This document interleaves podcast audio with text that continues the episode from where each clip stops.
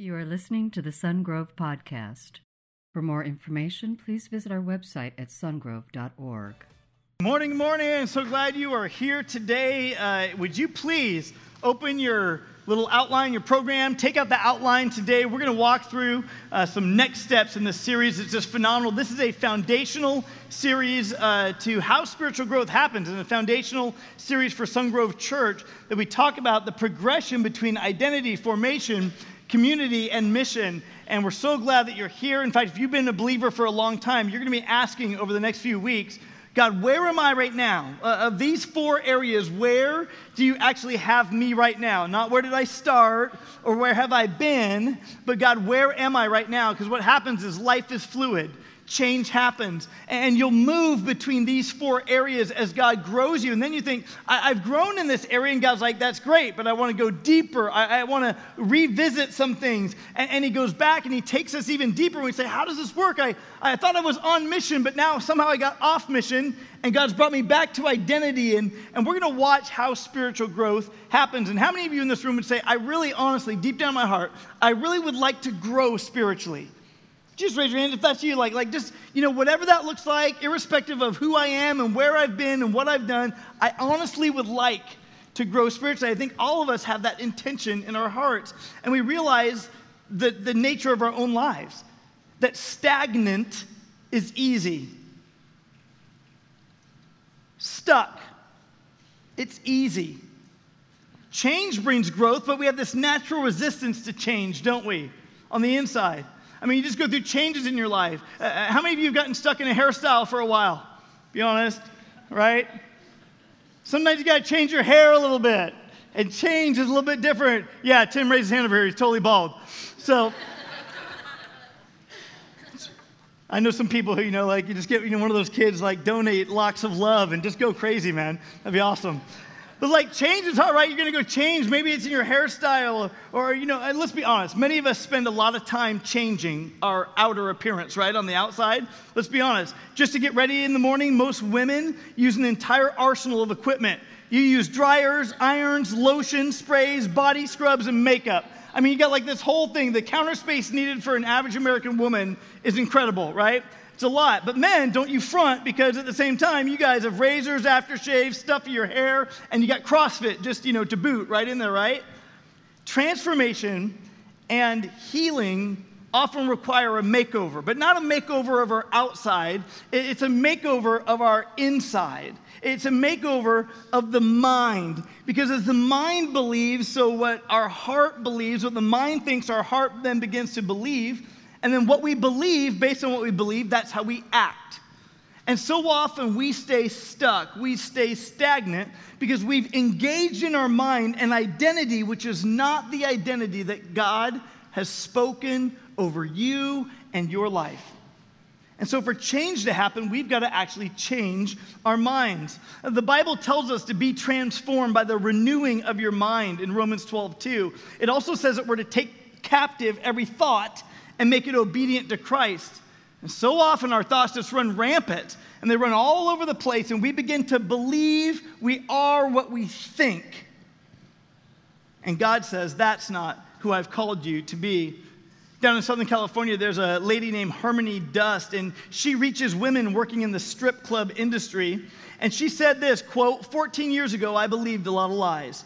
They were so woven into the fabric of my being that they became my personal truth. I believed that I was worthless, stupid, and unlovable. I believed that I was destined to be abandoned by any male that I cared for. My life reflected what I thought to be true because I made choices based on those deep and hidden beliefs. In essence, my thoughts shaped beliefs that dictated my actions and ultimately led to habitually poor choices. Looking back, sometimes it's hard to believe that I would stay in a relationship with a man who abused me the way my ex boyfriend did. But the truth is, and listen to this quote, she said, I believe that's a hard thing, right? I believed that I was the kind of girl who deserved to be abused long before I became the kind of girl who would let myself be abused. Did you catch that? I believed in my heart long before I became. She believed that she deserved punishment. She deserved abuse long before she became the kind of person who would put up with it or endure it or expect it in her life. You believe before you become. Isn't it interesting that Jesus, all the time, now, you got to understand, this is pre the Holy Spirit coming to dwell inside his disciples. Uh, this is the time when Jesus has not yet been crucified, dead, buried, resurrected. But all the time, the question Jesus asks his disciples in almost a surprising tone is uh, He says this He says, Do you still not believe? He, he asks that question all the time. Things, amazing things would happen. He keep coming back to this issue. Do you still not believe? That was his, it was almost incredulous to him. Now, guaranteed, again, they didn't have the Holy Spirit yet. They had the presence of God through Jesus right there in front of them, God in the flesh, but they didn't have God's Holy Spirit transforming them on the inside. But shocked time and again, you would ask, Do you still not believe? And I think sometimes you and I, having God's Holy Spirit in us, having a foundation where we begin to look at the Word of God, I think sometimes God is coming to us through His Holy Spirit saying, Do you still not believe that you are who I say that you are? And we default to a sub identity. We default to a false identity. We default to being the kind of person who puts up with the kind of behaviors, the habitually poor choices, because in our heart we have believed a lie. To get on the page with the right identity before the Lord, we have to start to unpack what those lies are. And they're going to be different for you and you and you. And so we have to ask what are those lies that you and I believe? Because if we're going to move from identity to formation, transformation is a process that requires action on our part. You can't be stagnant and be transformed. Eh, if you do, it's just you get kind of moldy, right? You, you, you don't, you don't transform the way you want to go, you decay in a sense. Now, it's up to us to replace the lies that we are believing, identify them, and replace them with the truth. And I don't know about you, but I want to be diligent as caring for my inner person as I do for my outer person. At the end of the day, that's what truly matters, right? People aren't impacted by uh, who you are on the outside, ladies. People are not impacted by how straight your hair is with the hottest, you know, straight iron on the market. They, that's not what impacts them. At the end of the day, what impacts them is who you are, how you love people, what choices you make in life, and the foundation you're laying down for the rest of your life. Ultimately, the way that you and I, the way that we live our lives, our actions, and our habits is a reflection of the things that we think. What thoughts are you allowing to shape what you believe to be true? When it comes to identity, when it comes to who do you think that you are, what thoughts are you allowing to shape what you believe to be true? How does my outer life, right, my, my behaviors, my thought, how do those reflect what I actually believe on the inside? Because the externals are what reveal what's really going on in the heart, and then what truths are available that I can combat the lies with. It's not just good to identify the lies, but then how do I combat those? And when I believe I am what I've done, my spiritual growth skids to a halt. Right? When I believe the rear view mirror that I am what I have done in the past, even if the past was, you know, last week or two weeks ago or three weeks ago, if I believe what the rear view mirror says, then my spiritual growth, my progress, my forward progress skids to a halt. And what I want you to understand today is that identity either kickstarts or kills your spiritual growth. Everything hinges on identity. It either is going to kickstart your spiritual growth, and you're like, I want that in my life. And what, what does that take to do it? We got to start with identity and oftentimes the lies we believe. Or it's going to kill your spiritual growth. The enemy, the accuser, is going to use his work of accusing, and it will stop, it will skid. Our behaviors will show that we're beginning to believe lies in our heart identity either kickstarts or kills your spiritual growth. And in this series, I want you to understand that God gives us a very clear picture about how spiritual growth happens. How, what progression is needed to develop leadership? What progression is needed to develop perseverance? What de- uh, progression is needed to develop being on mission in your life? Well, we need to look at the progression of Jesus moving from apprentice carpenter to the suffering servant getting on mission to fulfill his mission in the kingdom of God. How did Jesus go through that? And his life is what gives you and I the model for where we ought to go. If you have your Bible, open to Mark chapter 1, beginning with verse 9. Mark chapter 1, verse 9. Jesus this time has been an apprentice carpenter. He's done not a whole lot of anything. But Jesus now goes down to the Jordan River to be baptized. His, his cousin, John the Baptist, is down there baptizing people. And Jesus goes down, and I just want to highlight this as I always do whenever I hit this passage, is that baptism doesn't save you. Baptism is the first response to a belief that God saves, that the suffering of Christ is what saves, his death, his resurrection that we've just celebrated. Baptism is the first response of obedience to a person who says, My identity is not my own. I've now traded it for what Christ, who he says I am. And so, based on who he says I am, I now take that first step of obedience, which is to be baptized. It's believers' baptism. It's not unsaved baptism somehow getting saved. It's, it's the first mark of the believer is that in Scripture, time and again, you watch, you'll see believe and be baptized. Believe and be baptized. Believe and be baptized. And if you haven't been baptized, you got to go back to say, What have I believed?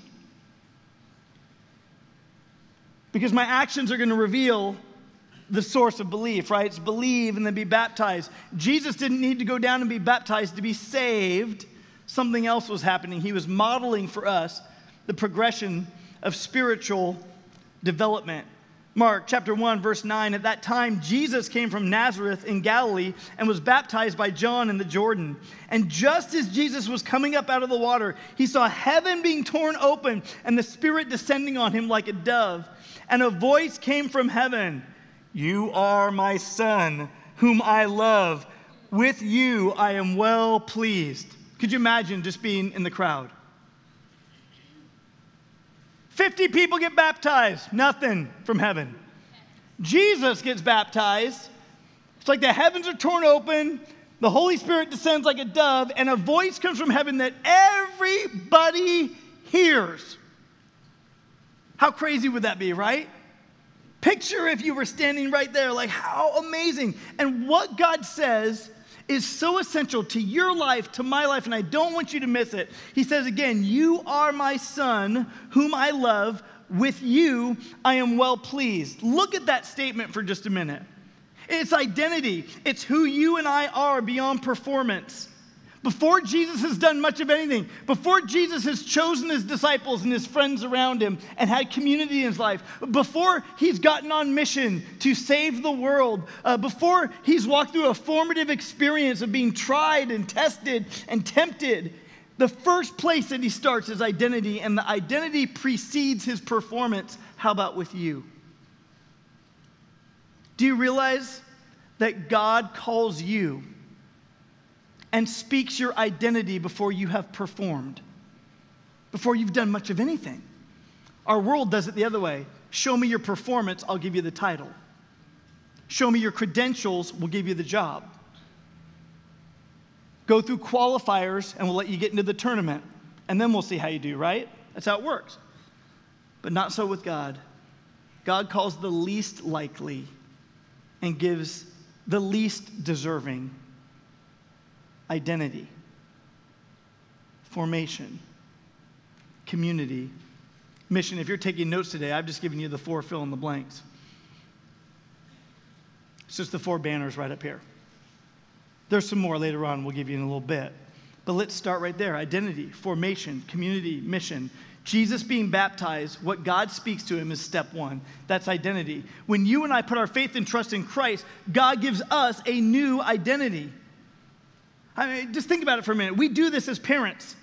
I remember my firstborn, Zachary. When Zachary was, was born, I, we had not had children. And then when Zachary is born, all of a sudden I held him for the first time, right? This little baby, and I'm looking at him, and he's done nothing. He's done no good. He, he hasn't even sinned yet. There's plenty of that later on for all of us, right? Because we're born into a sinful world, a sinful nature, and, and we, we're born into the flesh and the things of the flesh. But, but in that moment, he's not done anything. But in that moment, he's my son, whom I love. With you, I am well pleased.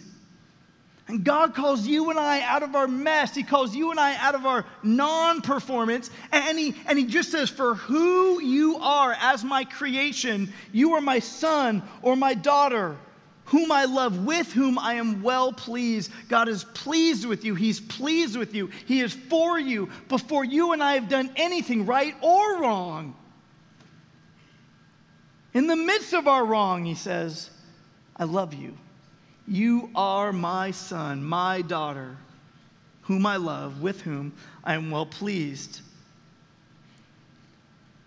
Sometimes we think that our identity is our status, right? You go through a change of status. Maybe it's your midlife crisis. Uh, maybe for you, you are, are changing grades. You're, you're entering one, uh, you're in one type of school, you're going to hit the summer, and then you're going to go into a new grade, and you think, I'm moving from eighth grader, where I'm the top of the world, to freshman, where I am now the bottom of the pile again. And you think, you know, I am my status, I am my identity. Maybe for you, it's a change in your health condition that you begin to think that you are who your doctor says you are. Or maybe it's, it's your, a change because of the medications and the things you have. You have a change of your lifestyle because of your health. And you begin to think, I am that change in my lifestyle. You might think it's a, a change in your behavior because you've changed your behavior. Your identity at its core has changed change. And I got to tell you that a new status is not your identity.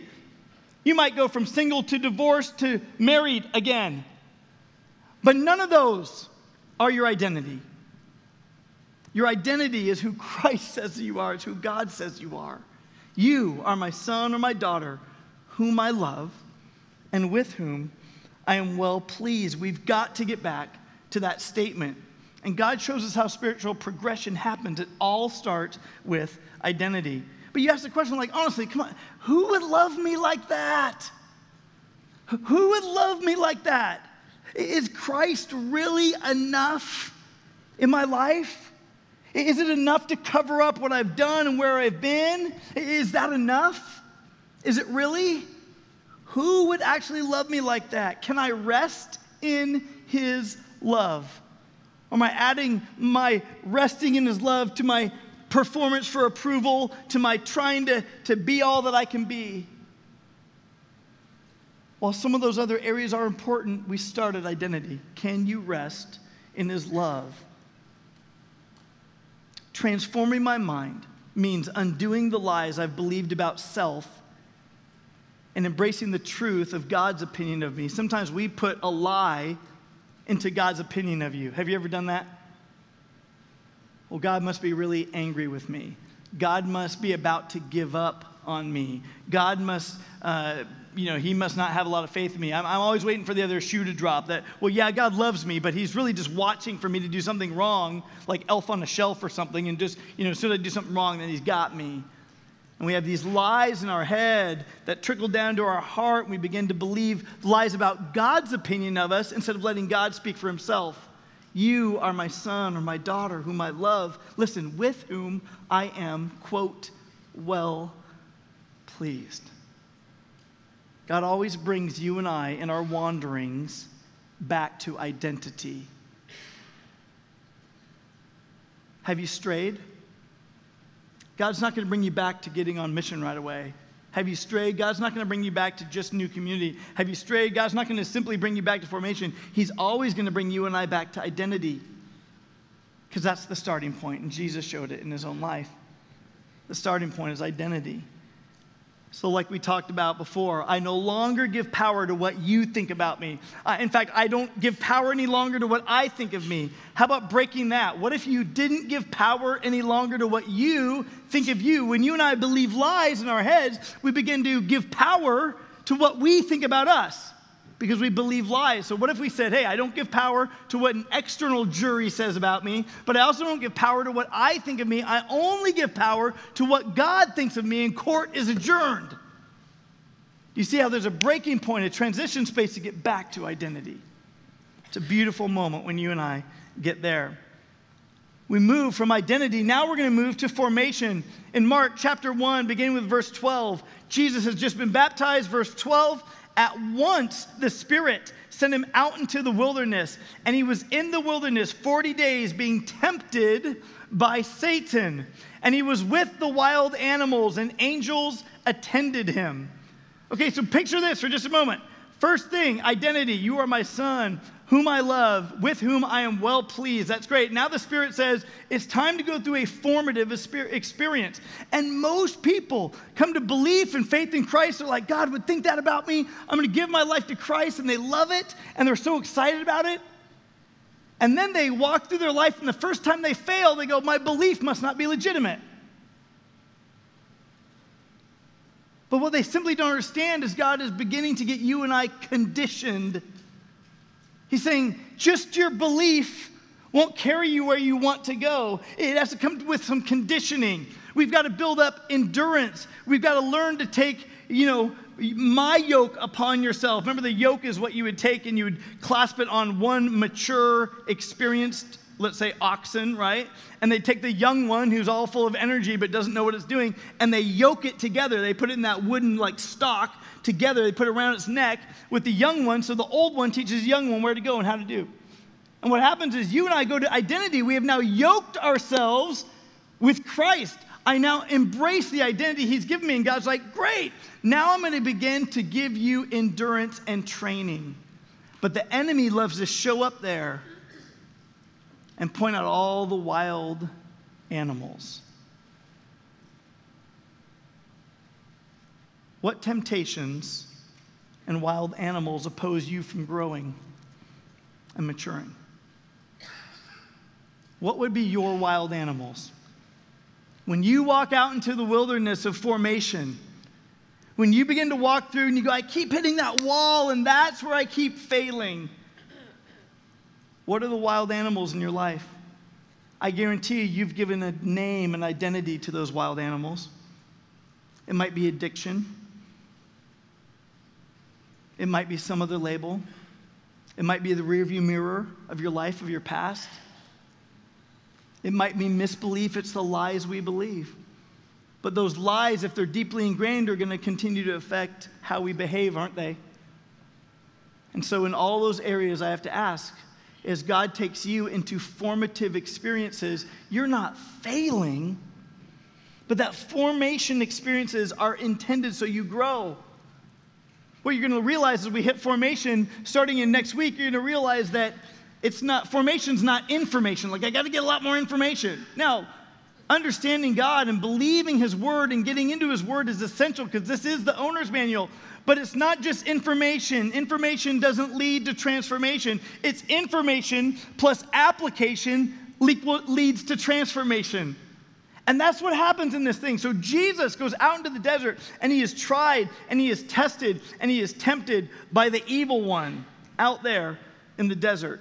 And you'll find that Jesus takes all the lies about his identity because the enemy comes along to give him sub identities Let's see if I can get you to agree with being lower than you actually are. Because what's at stake here is the issue of worship. So the enemy comes both barrels. He comes fully stocked, and he is after Christ. If I can just get Christ to concede any part of his deity, then I will exalt myself. I'll be able to puff myself up. And, and Jesus, the only thing he countered that with was the truth statements of Scripture. He didn't say, Do you know who my dad is? He didn't say, Hey, do you know I can do miracles? He didn't say, I remember that I was there when you got cast out of heaven. He didn't, he didn't start smack talking with the devil. He simply countered the lie with the truth of the spoken and written word of God. And there was power in that you and I need to learn through formative experiences, and God will oftentimes bring us back to formative experiences. We're like, I think I thought I learned this lesson already, Lord. He's like, You did. But now I'm going to give you some more perseverance. I'm going to take you deeper. I need to unpack that further now because you learned it good enough for you to be single. But now that you're going to be in a relationship with someone else, we need to go back and deal with that issue again and take it to the next deeper level. That's great. Now you're going to have kids. Well, that's great. Let me give you some more work in that level where you thought you would experience full healing, that there's still, let me peel back another layer. There's still some healing and some wholeness in that situation. And some of you are saying, well, now I'm getting to the point in my life where, where maybe I'm going to I'm going to lose a spouse or I'm Dealing with a health condition of my own. And God's go, great, let's walk you back through some formative experiences so you understand who your identity is in all seasons for richer, for poor, in sickness and health, for better, for worse, in your relationship with the Lord. He will walk you and I through seasons of formation, and the enemy's relentless, tried, tested, tempted, right? Until we are freed from this body of death. We walk through identity, we walk through formation, because identity either kickstarts or kills your spiritual growth. Well, then Jesus moves away from there. Actually, uh, I want to just skip right to the end of the, the chapter of Mark 1. And There's a, a, verse that's so interesting that in these formative experiences, Jesus just didn't go through formation for 40 days, but that Jesus went through formation uh, on a daily experience. He went and got away and spent time with the Father. Mark 135 tells us that very early in the morning, while it was still dark, Jesus got up, left the house, went off to a solitary place where he prayed. See, Jesus needed time with the Father to learn the will of a father, to be able to carry out the mission for which he was called. You and I are the same. We need time with the mentor, we need time with our coach. We need time every day where we're reminded by the truth of God's word and his spoken word who our identity is because it helps us get on mission. It helps us choose right friends. So Jesus comes out of this experience in the desert First thing he does when he comes out, he comes walking out of the desert after the angels had attended him. He comes back and he begins to choose friends. Look at Mark 1, verse 14. After John, who was baptized him, right, was put in prison, Jesus went into Galilee, which is up north, proclaiming the good news of God. The time has come, he said, the kingdom of God has come near. Repent and believe the good news. As Jesus walked beside the Sea of Galilee, he saw Simon and his brother Andrew casting a net into the lake, for they were fishermen. Come, follow me, Jesus said, and I will send you out to fish for people. At once they left their nets and followed him. And when they had gone a little farther, he saw James, the son of Zebedee, and his brother John in a boat preparing their nets. And without delay, he called them. And they left their father Zebedee in the boat with the hired men, and they followed him. It's just interesting. Right away, Jesus comes back and says, I'm not just supposed to do this thing on my own. Just as God dwells in essence and lives within relationship with Himself, Father, Son, Holy Spirit, as essence in perfect relationship. So Jesus now says, I'm going to go ahead and choose my sphere of influence. And even within the 12, he had like an inner circle of three. And then he had the 12. And then beyond that, there are other disciples, other friends that we see in Scripture. But Jesus had a really pretty tight inner circle, even among the 12. But he comes back and he chooses some pretty unlikely people. They're not educated, they're, they're trade educated, they're not book educated. And he comes back and he, he chooses these people to be his friends, and, and they follow him. Community is where you and I grow and connect with other people. The Christian life is not meant to be lived alone. It's not to be meant to be lived on your own. Could you imagine just trying to, to do it all on your own? And yet, that's what our world tells us, right? That's why the lie of the enemy always works you and I toward isolation. Why does he try to get us to believe lies so that we remove ourselves from those whom we could help or we could do life with? So it's removed in isolation. Let me ask you do you have people around you where you have encouragement, support, and people dedicated to grow with you in leadership and in service? We want, as a church, to be a church of circles, not just a church of rows. It's why we have community groups. It's why we want you to be in a place where your name and your needs are actually known and you encourage one another. And at times when you begin to believe lies about yourself, there's somebody who can fight for you, who can stand up and say, No, no, you are the son or daughter of the Most High God, whom He loves and with whom He is well pleased. We need each other. Jesus Himself didn't just bring friends around Him for the benefit of sending out the gospel to the entire world, that's using people. Instead, Jesus brought friends around him because he's relational. He's created people he understands. We are relational together. And as he is the key influencer, he's going to help them grow. Let me tell you something Jesus needed friends, and he called people into a greater story. These guys already had their story. I'm a fisherman. It's my job. It's my occupation. It's what I do. I'm on life plan number one. And God calls them out of life plan number one, and He calls them to a greater story. Listen to me. Jesus is still in the business of calling unlikely people into greater stories. That's what happens when He calls you, when He calls me. We had our life, we had our mess, we have whatever, but God calls us from life plan number one, and He calls us into a greater story. I will not just make you fisher of fish, a food provider. I will make you eternal, have eternal significance, make you fisher of people. And they left their old, small identity and agenda, and they went for a higher life calling. See, you and I, when we think we can manage a high enough life calling and run our own lives, uh, it's just an illusion. We need the Lord to give us a higher calling, one that is beyond ourselves, one that gives us a greater purpose in life. Jesus grabbed some friends and walk with them. And we talked a couple weeks ago that your friends determine the direction and the quality of your life. Some of your friends, some of my friends, reinforce negative identity. Some of the friends are a part of that old identity. And that's where we move our friends from the circle of influence to the circle of acquaintance. We just move them out one degree. We're not sharing our ultimate heart with them because we've come to a new identity. Jesus didn't just continue hanging out with a bunch of carpenters. He now chose some new friends after he went through identity formation, now into community. And then he gets on mission. Why? Because identity either kickstarts or kills your spiritual growth. Mark chapter 1, verse 21 says this They went to Capernaum, and when the Sabbath came, Jesus went into the synagogue and began to teach.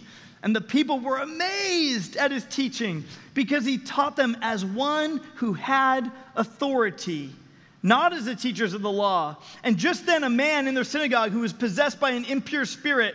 Uh, by the way, I love when the demon possessed go to church, right? How long has this guy gone to church? Let's just be honest. How long has this guy gone to church? And as long as there was information being given, but not teaching with authority, he could care less. He's quiet. As long as judgment and performance are being given, but without teaching that has authority, he's quiet. But as soon as Jesus shows up, this happens. He cried out, verse 24, What do you want with us, Jesus of Nazareth? Have you come to destroy us? I know who you are, the Holy One of God. Right then, what does even the opposition, what does the enemy say? I know your real identity, Jesus. You are the Holy One of God. Here's what Jesus says, verse 25 Be quiet, Jesus said sternly. Come out of him. And the impure spirit shook the man violently and came out of him with a shriek. And the people were all so amazed that they asked each other, What is this? a new teaching and with authority. He even gives orders to impure spirits and they obey him. And news about him spread quickly over the whole region of Galilee. So Jesus, from this point forward, begins to teach the good news of the kingdom of God. He begins to get on mission. He's got his friends around him. He's walked through formative experiences, but the core is his identity. And even when he starts on his mission, the very first thing that gets identified is that he has a new it's always been there for Christ, but it'll happen to you and me. When you and I get on mission, there will be many people who say this statement What is this? What is this? I know who you are. And they don't say the Holy One of God, right? I know your, your, your relatives, right? What, what is this? Did you get religious on us? Well, what is this? Why are you trying to be out there and save the whole world? What is this? Like, like, you know, I used to believe that, that uh, you know, there were certain relatives, and you might think, man, well, yeah, they're a Christian, but they were, I always think they were like way over the top. And then you come to Christ and realize they were right all along. But so many of our relatives or our, our coworkers or our people in our school, they'll be like, what is this? Because they identify that there is a new identity in your life. And that identity enables you to walk through formation and you may need to choose new friends as you're getting on mission. But God is good. He shows us how spiritual growth happens right here in Mark chapter 1, You and I celebrate and we volunteer. We overcome the evil one with good as we live for the kingdom. We oppose the kingdom of darkness. And when people see that you're living for a new calling, again, they're going to challenge it. What is this? They were so used to the, the religious leaders just giving information, giving judgment without real life transformation. But when they saw life transform, when they saw Christ living out of his identity, even the demons believed and had to obey against their will. With a shriek, they came out and they left him. And Jesus begins to spread the work of the kingdom of God in that region. Listen, the people of Jesus' day were familiar with two false beliefs that Jesus' new teaching began to challenge. And I think there are two that relate to you and I. Uh, the first one is this that this idea that the God or, or the gods, they, gods are just loving and, and they love us, they love everything we do. And so God must be a lenient God, therefore we can live in sin and do as we please, right? That's the religion of our world, right? Don't step on each other's toes. Don't counter or, or disagree with anybody else's beliefs. That, that whatever it is out there, this energy, this entity, it's just kind of this all inclusive thing. It must be loving, it must be lenient, let people take their own path. And so we can just live and do as we please. And there are even those of us who are believers who that would be one end of the pendulum, right? It swings this way, and we begin to buy into that. God's love, and it's all about God's love, and there's no like real accountability, it's just all about God's love. The other side of the pendulum that the Jewish people totally understood was that God is legalistic and he loves to punish us and he's always angry with us. They were just waiting for, for God, just for the other shoe to drop. Like, I've got something good in my life, but I'm just waiting for something bad to happen because God's just angry with me. He's, he disagrees with me. He's against me. He's not for me. And so there's this pendulum swinging both ways. But I want to understand if you're on the license side, you're on the God is loving side, I want you to understand something. It's on your outline and it's this God is not so loving that he stops being just.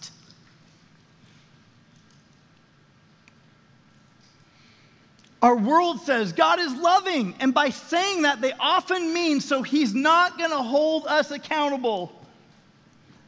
God is loving, so everyone just eventually gets on the good side of things, or the most people would at least. Sometimes in the church, people think God is loving, and so with that, there's never going to be justice, but God is not so loving that He stops being just. He is perfectly both. In fact, listen to me, it is His love that brings justice.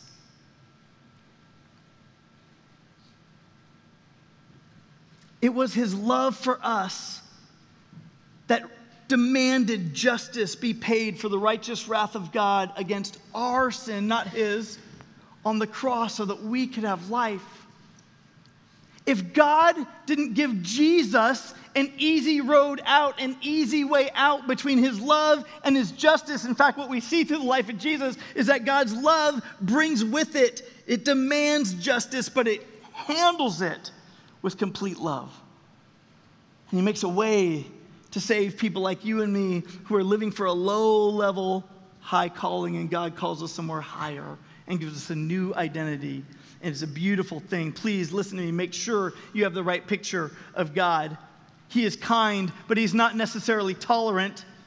He is forgiving, but He's not soft. He's all powerful, but He's not all consuming. He is fatherly, but He's not patronizing. He is patient, but He is not lenient. Identity is going to kickstart or kill your spiritual growth. You are my son or daughter, whom I love. In you I am well pleased. That's your new identity. That's my new identity. See, mission, you get all the way to mission, and mission is not earning favor.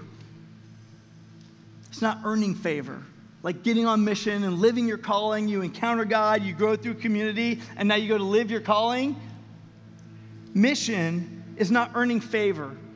Mission is expressing the favor that we've already received. God says, I'll call you away from being fishers of fish, and I want to get you on mission to be fishers of people who can understand they can have a new identity through Jesus Christ. What a beautiful thing, right? The whole point of understanding our identity is to walk through the mission to help other people understand their identity in Christ. That's the point of the kingdom of God. Listen, today I believe there's only one thing that God wants you to hear. There's been a lot in this sermon, but I believe it's this that you are my son or my daughter whom I love, with whom I am well pleased. God's pleased with you, He loves you, His identity is for you. Spiritual growth is only possible when you and I replace the false identity and we believe the identity that is given me by God. So now I put on his yoke. I attach myself, right? So often, even as a believer, right? We kind of every now and then we throw off the yoke. Okay, God, thanks, I got it. We throw off the yoke and we run around, we go and we do as we please, and then we find that we make a mess. And repentance is simply coming back and going, okay, God, I- have tried to run my own life. I tried to believe this false identity. I ran away from who you said I was. But now I'm going to come back and I'm going to put myself in the yoke again, yoke myself with you to do life with you, not apart from you, not try to please you from afar, dancing around, but come back and to walk with you. And we learn that his yoke is easy, his burden is light, that he guides us, that he is for us, that he loves us. And there are some of you in this room that today you have thrown off that yoke and you have run away. And God is simply saying, Come back. Just yoke yourself to me again. Don't try to keep doing it on your own. Come back to your identity. Yoke yourself to me again. Don't make your community, all those people that you love, don't make them your God. Throw that off. Come back to me, to your identity. Yoke yourself to me. I will guide you, I'll mentor you, I'll lead you.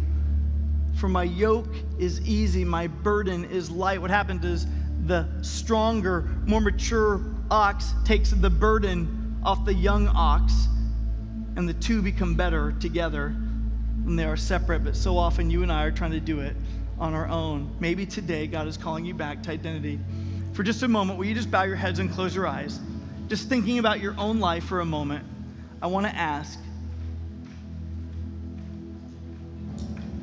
Have you believed who God says you are? And if you've believed who God says you are, have you gotten baptized as a public demonstration of your belief? Others of you in the room, you're realizing for the first time, I, I, maybe I've gone to churches before, but I'm realizing for the first time that, that I could have, through believing in what Jesus did on the cross, that my sins can be canceled out, that I could have new life in Christ, that I can be given an identity, but that identity is only given in when I put my belief in not what I've done, but what on Jesus did on the cross. And if today you would like to be adopted as a son or daughter of the Most High God, it's by putting your faith and your trust in Him, and that happens through a prayer. And maybe you want to pray this right where you're seated, just with your heads bowed, your eyes closed. If that's you today, you just pray this right after me. You just say, Jesus, today I give you me. I take a step to follow you. I don't know at all what that looks like or how to do it, but I'm going to leave what I've been doing I'm going to follow you. I believe you died on the cross for my sin, that you were buried in the ground, and that you rose to new life, that you are God.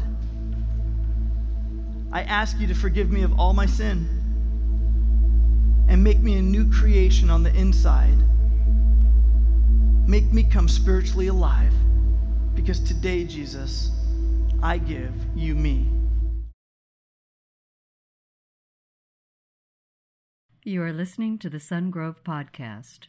For more information, please visit our website at sungrove.org.